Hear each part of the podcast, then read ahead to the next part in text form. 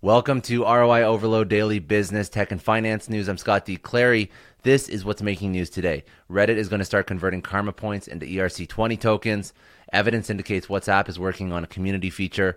Phhhoto with three H's is suing Facebook on antitrust grounds. And Elon Musk's asking his Twitter followers to decide on what he should do with part of his Tesla holdings. Let's jump right into it. So, Reddit is going to start converting karma points into ERC20 tokens.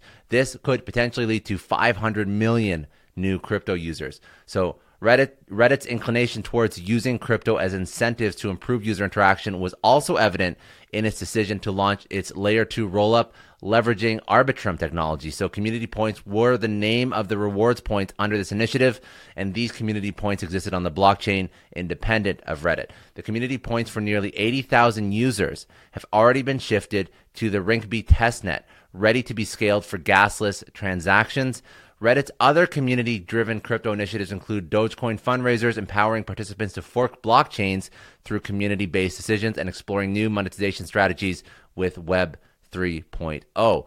Evidence indicates that WhatsApp is working on a community feature. So experts see ample evidence which indicates that WhatsApp is working on a community feature mean to equip group admins with more power and control over their groups.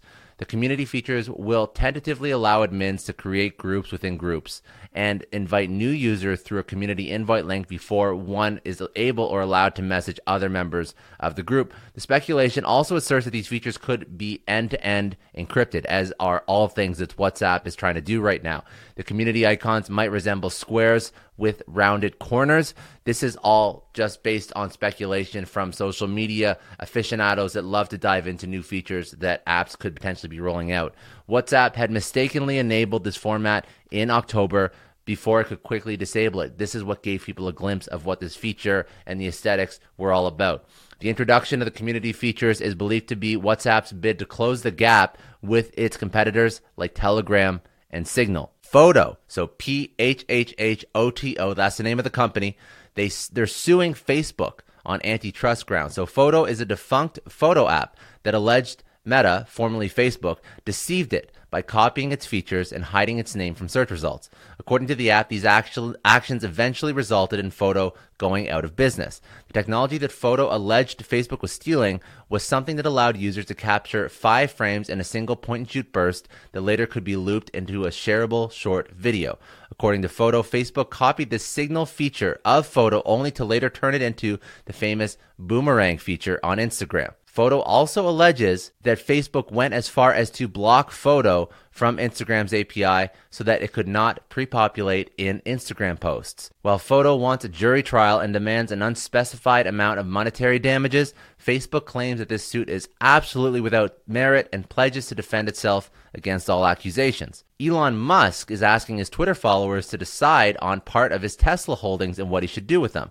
So Musk has already made public his intentions at the Code Conference in September to sell his stock options when they expire to avoid his marginal tax rate going above 50%. Now, he has asked his 62.5 million Twitter followers to determine what he should do with a chunk of these options as they are up for expiry. Experts believe that in all probability, Musk will eventually exercise the options and sell his stock. Current and former Tesla board members, including Robin Denholm, Kimball Musk, Ira Current and former Tesla board members, including Robin Denholm, Kimball Musk, Ira Ehrenpreis and Antonio Gracias, have also sold many of their Tesla shares worth hundreds of millions of dollars since October 28th.